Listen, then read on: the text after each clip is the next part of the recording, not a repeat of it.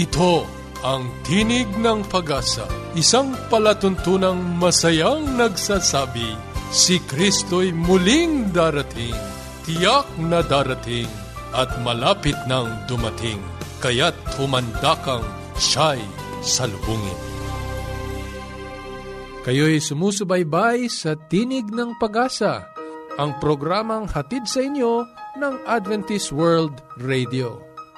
Ito po si Joe Orbe Jr., ako po ay mananatiling kasama ninyo sa pagtatanghal dito pa rin sa inyong natatanging programa, Tinig ng Pag-asa.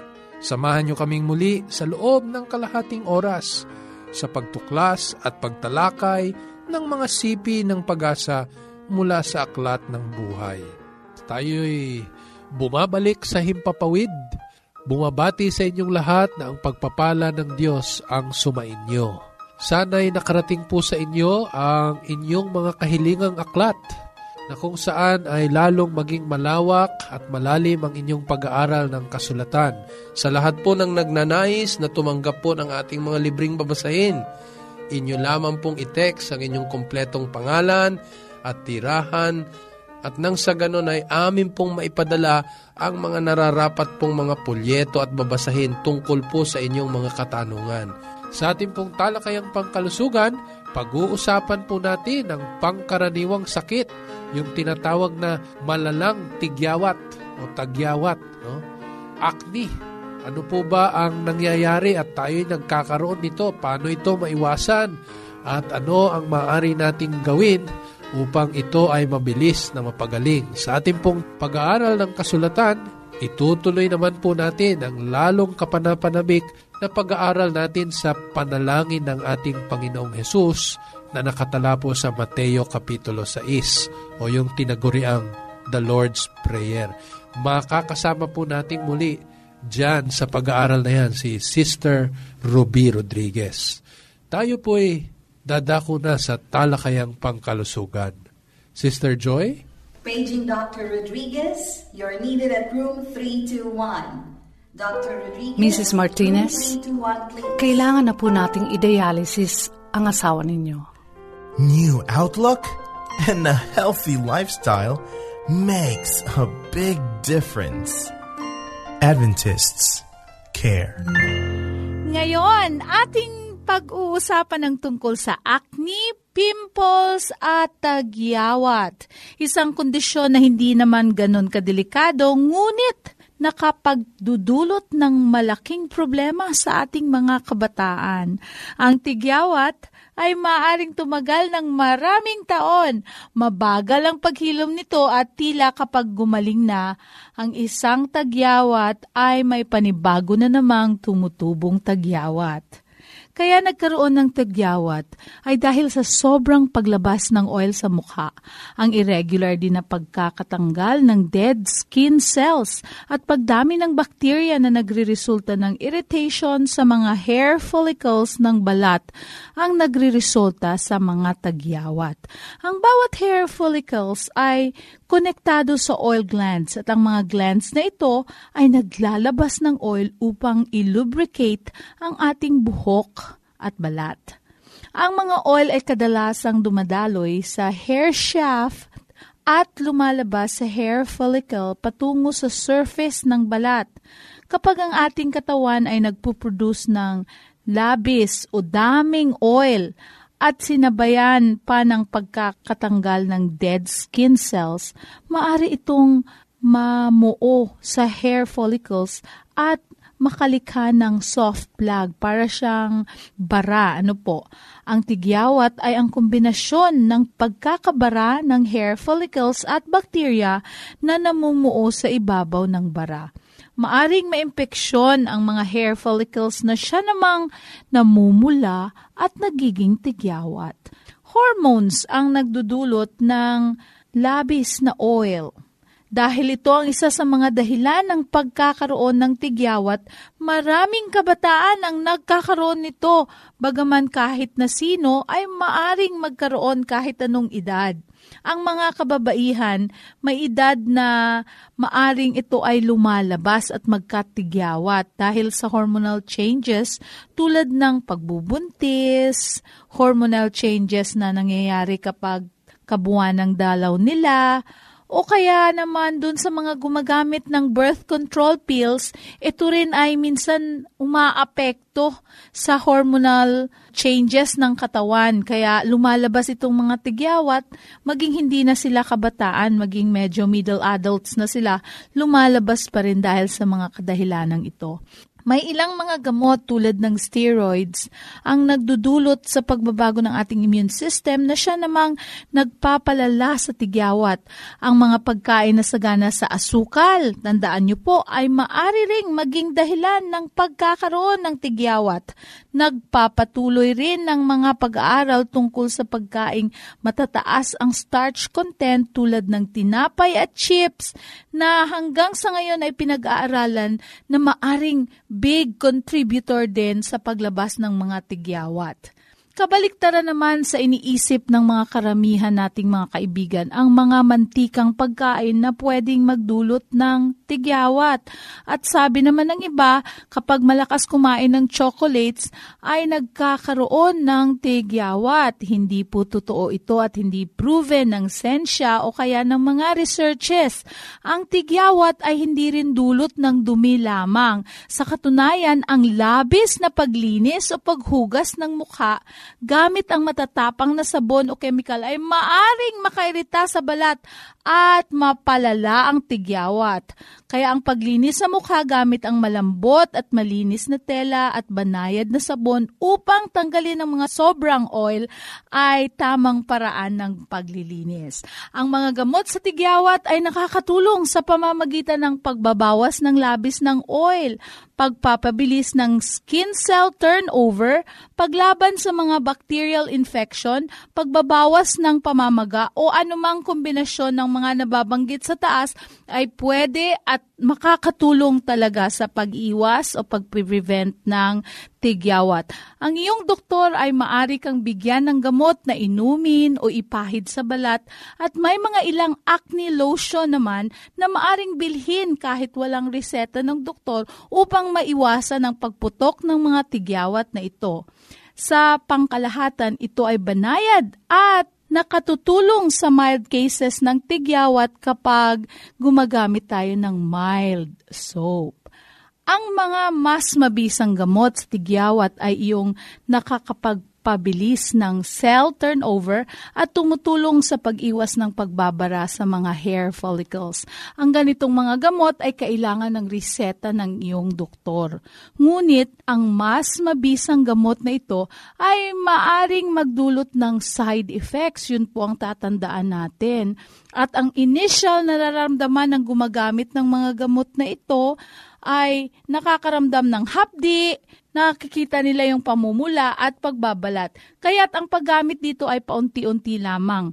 Banlawan maigi ang balat matapos maglagay ng gamot o magpalit ng gamot kapag hindi ito hiyang sa atin. Sa susunod po na linggo, ating tuklasin ang iba pang mga gamot at treatment para sa acne o tagyawat. Kaya mga kabataan, mag-tune in kayo dito sa ating programa uli. At kung meron po kayong mga katanungan tungkol sa ating topic today, huwag po kayong Mag-alinlangang i-text sa Globe number 0915-571-9957 o smart number natin 0920-207-7861. Ito po ang inyong lingkod, Joy Orbe. Magandang hapon po. Yes, Dad and Mom are coming. I wish my parents will come too. The best way to spend time? It's with family. Adventists care. Maraming salamat muli, Sister Joy. Tayo po ay mag-aaral na ng banal na kasulatan at atin pong itutuloy ang ating paksa tungkol po sa panalangin ng ating Panginoong Yesus. Sa ating pong mga taga-subaybay at ito lamang po ang una ninyong pagkakataon, na sumama sa aming pag-aaral ng panalangin ng Panginoon, ay amin pong pinapaksa ang mga sipi ng panalangin ng ating Panginoong Yesus. Magmula po doon sa mga katagang Our Father which art in heaven. At sa pag-aaral na ito ay naroroon na po tayo sa katagang And lead us not into temptation. Kasama po nating muli si Sister Ruby Rodriguez. Isa pong mapagpalang araw sa mga nakikinig sa iba't ibang lugar po. Katulad ng pinag-uusapan natin, Sister Ruby, ano, ang buong panalangin ng ating Panginoong Yesus na itinala sa Mateo 6 ay mayroong pitong kahilingan. Katulad ng sampung utos, hinati sa dalawang bahagi, ang naunang apat ay may kinalaman sa ating pag-ibig sa Panginoong Diyos at ang huling anim naman ay may kinalaman sa ating pag-ibig sa ating kapwa. Sa panalangin ng ating Panginoong Hesus, hinati rin ito sa dalawa, Ruby. Katulad ng pinag-aralan natin, yung naunang tatlo ay mayroong kinalaman sa ating pagmamahal sa ating Ama. Sa ating Panginoong Diyos. Tama, yung ating pag-ibig, yung ating pagkilala sa kapangyarihan ng ating Panginoong Diyos. At yung huling apat naman, ay patungkol naman po sa kapwa natin. Oo, sa ating kapwa. Kaya yan ay eh, nagsimula doon sa mga kahilingan na give us this day our daily bread, di ba? No, Ruby? Tapos nandyan din yung forgive, forgive us, us our debts, our debts. no? As we forgive our debtors. At ngayon po ay pag-uusapan natin yung ikalawa, kung di ako nagkakamali, mula sa huli, no? Yung second tinatawag, to the last second po. to the last, yung lead us not into temptation. Marahil, maganda nga mabasa natin yan sa Mateo Kapitulo 6, ang talata ay magpapasimula sa 9, no? Magsidalangin nga kayo ng ganito, Ama namin na nasa langit ka, sambahin nawa ang pangalan mo, dumating nawa ang kaharian mo, gawin nawa ang iyong kalooban kung paano sa langit, gayon din naman sa lupa. Yan yung naunang tatlo, Ruby, ano? Na kahilingan natin na ukol sa Diyos, yung ating pagkilala sa kapangyarihan ng Diyos. At dito naman nagpasimula yung para sa ating kapwa. Kaya ito palang pananalangin na to, Ruby, na itinuro ng Panginoong Hesus, eh, ang bahagi ay para sa Panginoong Diyos at yung huli naman ay para sa ating kapwa-tao. Kataliwas ng kadalasang iniisip natin sa panalangin. Na pagka tayo'y nananalangin ay puro para sa ating sarili. sarili kapakanan, ano? Bigyan niyo po kami ng makakain, ng ganito. Pero dito sa ating pinag-aaralan, yung palang panalangin natin para sa ating kapwa, yun ang sasapat din sa ating buhay. Kaya pagka tayo nanalangin sa talatang 11, ibigay mo sa amin ngayon ang aming kakanin sa araw-araw, eh, sa ating pananalangin para sa ating kapwa, kapwa. eh tayo rin pinagpapala. No? Tama po kayo dyan, Pastor. Bukod pa po dyan, hindi lang po tayo nabibless spiritually kasi nagiging okay yung relationship natin sa ating kapwa. Nagiging maayos din ang relationship natin sa Kanya. O, tama yon Kasi pagka humihiling tayo para sa ating kapwa, eh tayo naman ang pinagpapala ng Panginoon para tayo'y maging pagpapala sa iba. Kaya tingnan mo, ang halimbawang ito, itutuloy natin sa ikalawang. Sabi doon, at ipatawad mo sa amin ang aming mga utang gaya naman namin na nagpatawad sa mga may utang sa amin. Kita mo? Pagka tayo'y nakakaranas ng pagpapatawad ng Panginoong Diyos, natututo rin tayong magpatawad sa ating kapwa.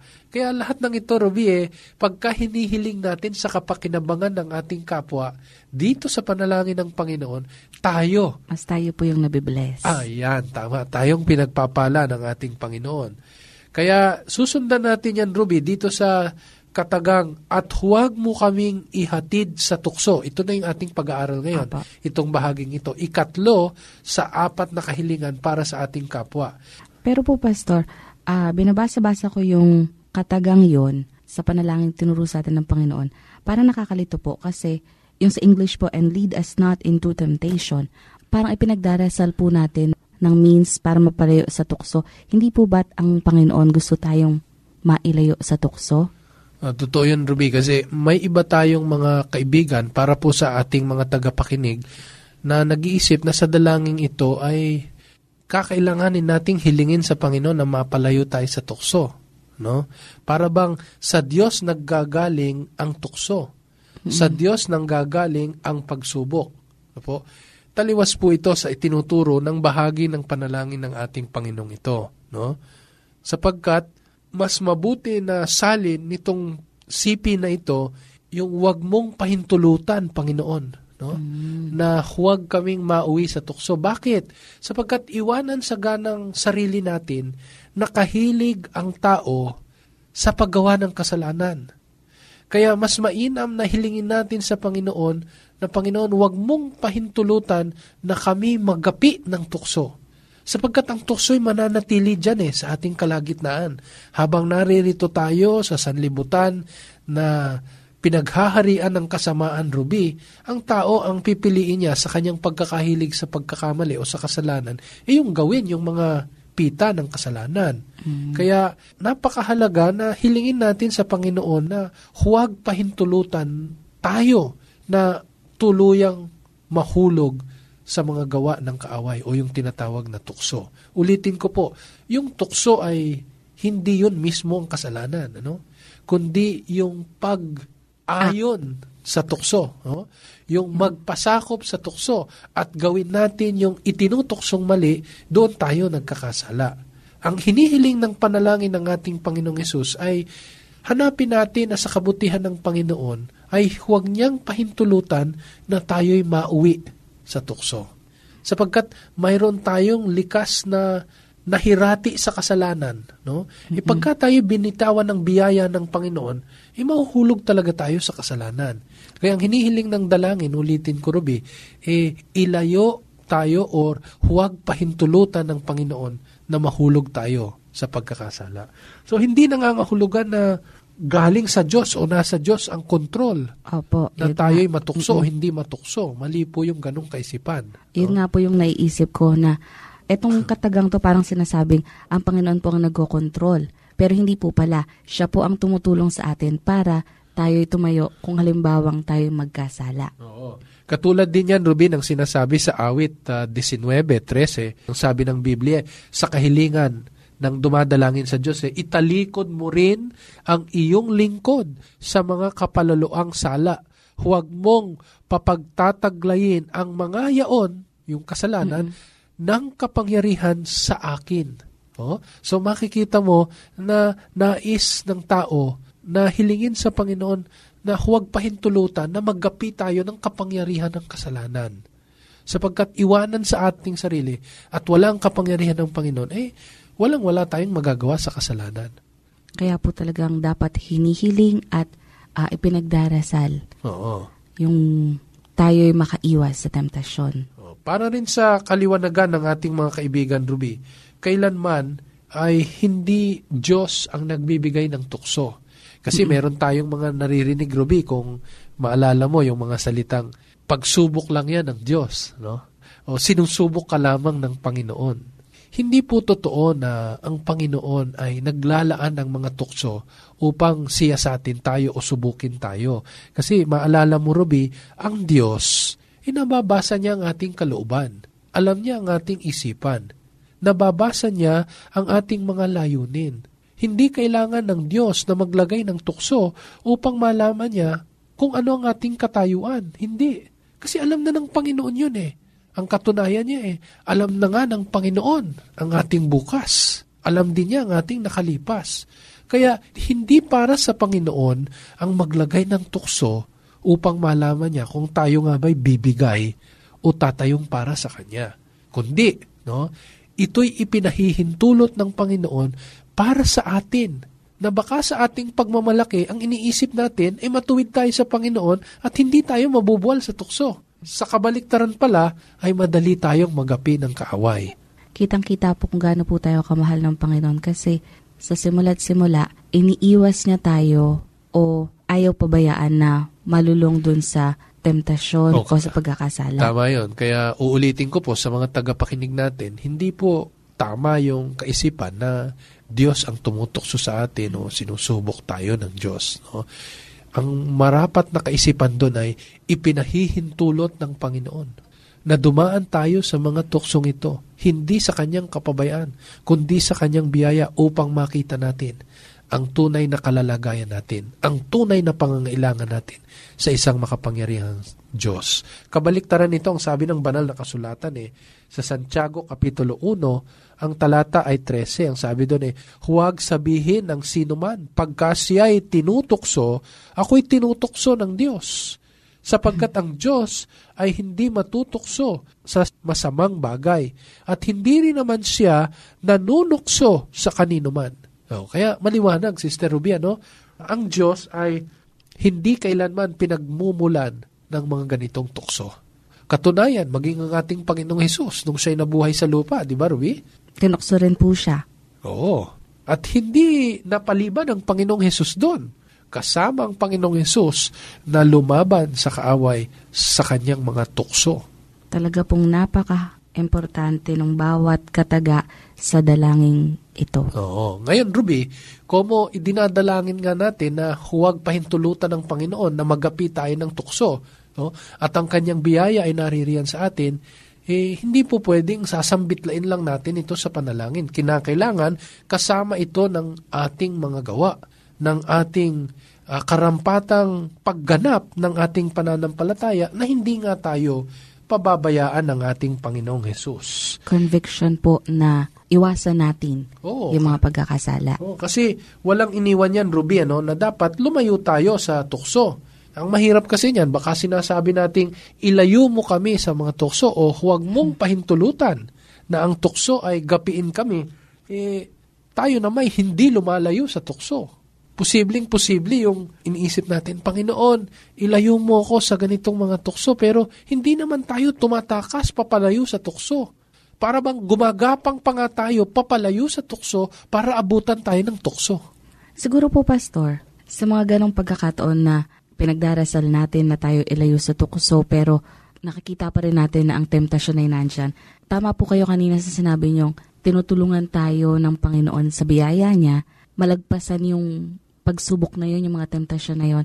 At tinitignan din po na makakayanan nating lagpasan yung temptasyon na yun. Ibig sabihin, Ruby, ano, mahalaga na maisakabuhayan natin yung panalangin na hinihiling nating huwag tayong pahintulutan ng Panginoon sa tukso na magapi. No? Kinakailangan, meron din tayong ak. Opo. Yung ating pagkilos na talagang mapalayo. Hindi yung, Panginoon, ilayo mo kami sa tukso, pero nakakapit tayo sa tukso. No? Kaya kung ang gumagapi sa ating tukso ay patungo sa kahalayan at kalibugan, pagka nanalangin tayo ng bagay na ito, tumalikod tayo. Hindi po pwede yung nakaharap pa rin tayo sa tukso.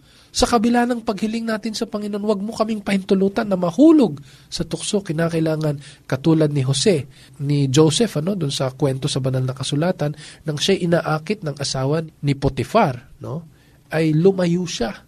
Tumakbo siya papalayo sa mga ganitong kasamaan.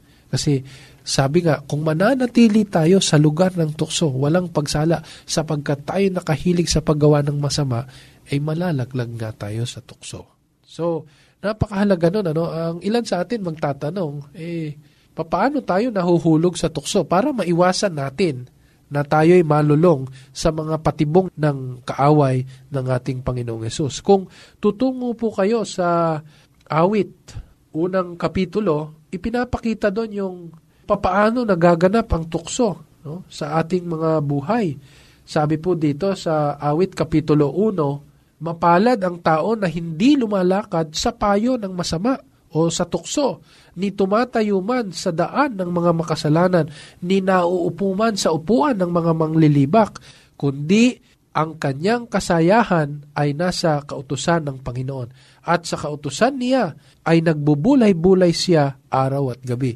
Na napansin mo, Ruby, sabi ng talata, eh, una, lalakad. So, lumalakad sa payo ng masama, ni tumatayo sa mga daan ng makasalanan tapos ay ni nauupuman sa mga upuan ng manlilibak. So una pala yan, eh, dadaan-daan ka lang. Lakad-lakad ka, kikita mo yung kasalanan, yung tukso, lakad-lakad ka lang sa tapat niya. Pero mentras na palakad-lakad ka doon, hindi magtatagal ay ano, Masasanay titigil ka na po. ka. Oh, yeah, masasanay ka. Titigil ka sa harapan niya at tatayo ka doon. Kaya sabi dito eh, mapalad ang tao na hindi lumalakad sa payo ng masama ni tumatayo man sa daan ng makasalanan. Kasi lumalakad ng ganun, titigil ka na kasi nahirati ka na eh.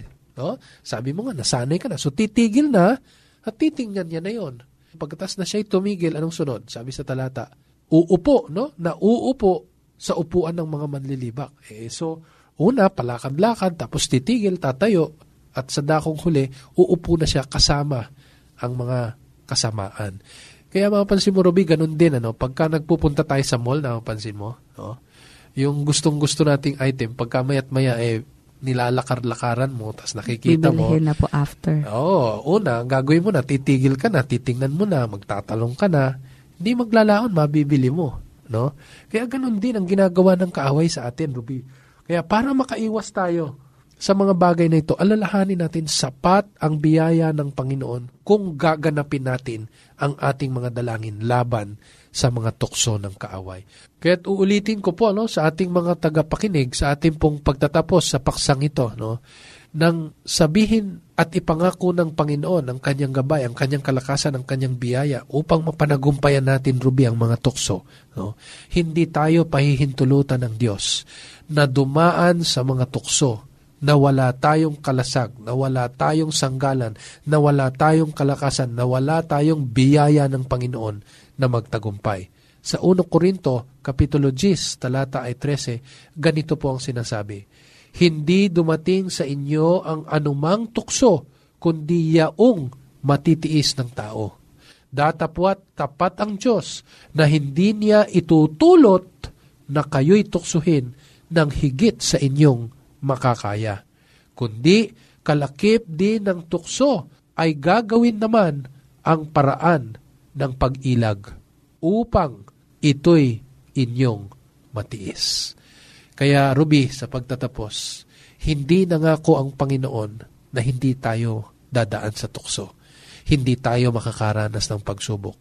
Lahat tayo, kasama sa ating paglago, ang pagdaan sa mga tuksong ito Subalit sa ating pagpapasya, sa biyaya at kalakasan ng Panginoon, ang mga tuksong yan ay mapananagumpayan natin sapagkat ang ating Panginoon ay higit na makapangyarihan.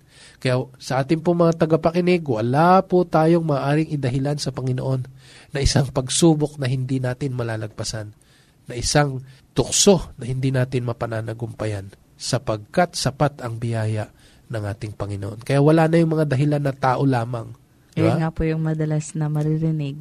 Dahil sapat ang biyaya ng ating Panginoon. Amen. Yeah. Sana po ay nakinabang kayo sa ating pong pag-aaral ngayong hapon at susundan po natin ang panalangin ng ating Panginoon sa huling kahilingan. Deliver us from evil. Nais po naming malaman ang inyong mga katanungan sa mga paksang ito. Maaari po kayong mag-text sa aming globe number 0915 571 0917. At sa amin pong smart number 0920-207-7861. Muli, ito po si Joe Orbe Jr. Sa pagtitiis at pagaliw ng mga kasulatan ay mangagkaroon tayo ng pag-asa.